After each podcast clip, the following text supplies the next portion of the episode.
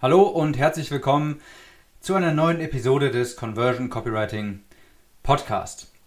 Ich bin Tim und heute nehmen wir uns einmal der Frage an, wie viele E-Mails sollte ich eigentlich meinem Neukunden schicken, nachdem er bei mir gekauft hat, sich eingetragen hat, was sollte ich ihm schreiben und so weiter.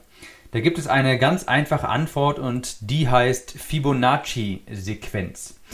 Das ist eine E-Mail-Sequenz, die sich wirklich perfekt für den Erstkontakt eignet, um Vertrauen aufzubauen und aber auch im, äh, im Endeffekt vielleicht noch ein neues Produkt anzupreisen oder dergleichen. Und ich werde in diesem Podcast einmal kurz die Fibonacci-Sequenz erklären und dir auch sagen, wie viele E-Mails du schreiben solltest, wann, wie oft und so weiter. Also, was ist die Fibonacci-Sequenz. Die kennst du auch vielleicht noch aus dem Matheunterricht, vielleicht hast du das auch so schon mal gehört.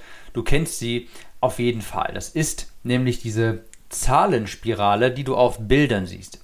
Wenn du auf Google Fibonacci eingibst, dann siehst du ähm, neben, dem, neben dem Ergründer davon auch die Zahlenspirale. Und zwar heißt das, dass die zwei vorangegangenen Zahlen zusammen die nächste Zahl bilden. Das ist die Sequenz, die Fibonacci-Sequenz. Beispiel ist, du fängst mit zwei Einsen an, also 1 und 1. Und die beiden Zahlen ergeben dann addiert die nächste Zahl. Ja? 1 plus 1 ist 2. Und jetzt die beiden aktuellsten Zahlen ergeben dann die nächste Zahl. Also 1 plus 2 ergibt 3. Dann 2 plus 3 ergibt 5, 3 plus 5 ergibt 8, 5 plus 8 ergibt 13, 8 plus 13 ergibt 21 und so weiter. Das ist die sogenannte Fibonacci-Sequenz, wo die beiden aktuellsten Zahlen immer die nächste Zahl bilden.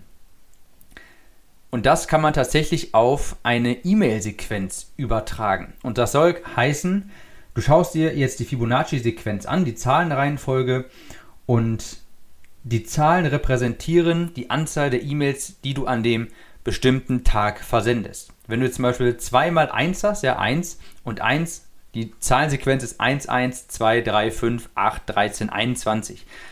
Das heißt zum Beispiel, dass du an Tag 1 zwei E-Mails versendest, dann versendest du eine E-Mail an Tag 2, eine an Tag 3, dann an Tag 4 nicht, also da gibt es eine Pause, dann aber wieder an Tag 5, dann wieder an Tag 8, dann wieder an Tag 13 und ab da würde ich die Fibonacci-Sequenz aufhören und ab da wöchentlich E-Mails versenden.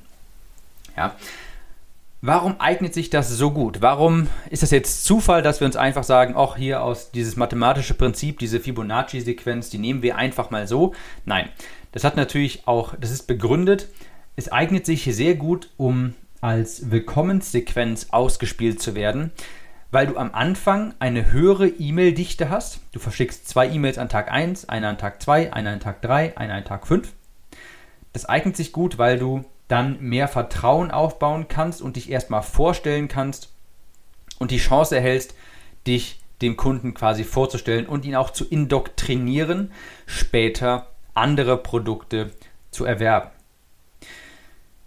Irgendwann, nachdem wir uns vorgestellt haben, nachdem wir die passenden Glaubenssätze in ihm äh, eingepflanzt haben, geben wir ihm auch etwas mehr Pause, damit also wir verringern die E-Mail-Dichte, denn wir wollen ihn dann nicht mehr zu stark quasi seine Zeit zu stark beanspruchen. Aber anfangs ist das ganz gut, um sich halt vorzustellen und bestimmte Glaubenssätze einzupflanzen.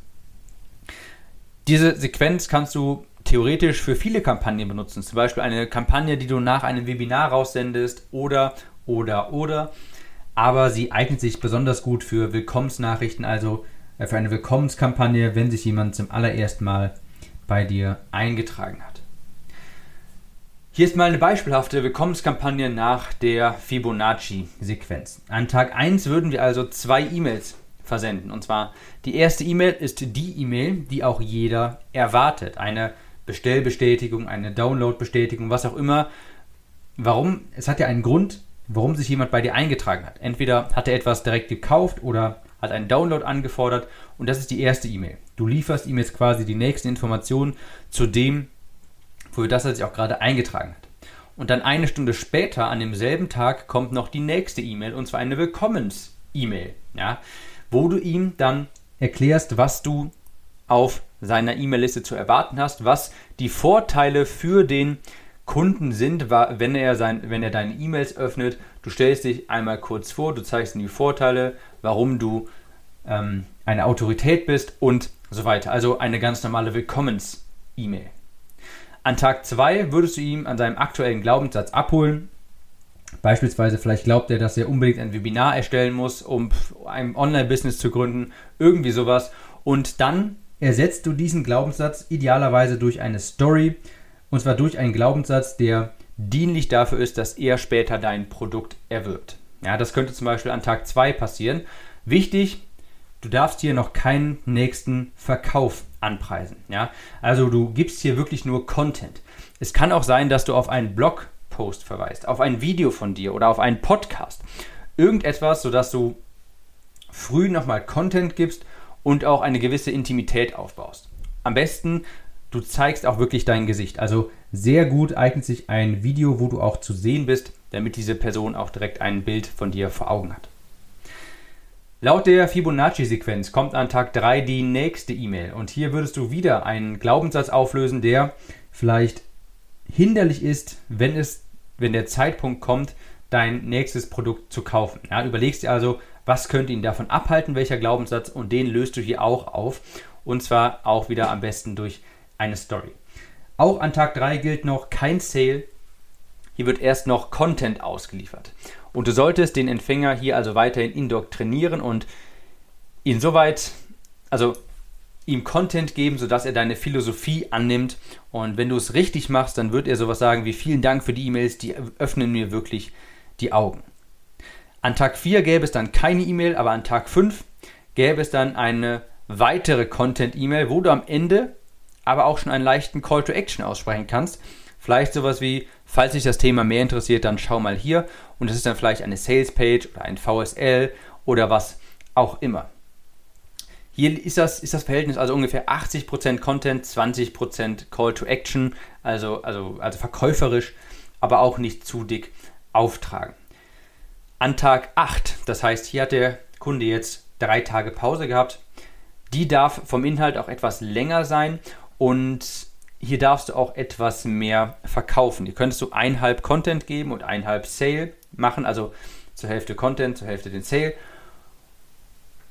Und zu dieser E-Mail muss wichtig sein, das ist die E-Mail, wo du zum ersten Mal dein Produkt so richtig vorstellst. In der E-Mail davor hast du vielleicht nur einen, einen Call to Action wie, wenn dich das näher interessiert, schau mal hier.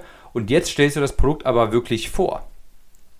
Und zu diesem Zeitpunkt muss durch die anderen E-Mails der Kunde schon die passenden Glaubenssätze angenommen haben, um dein Produkt zu erwerben.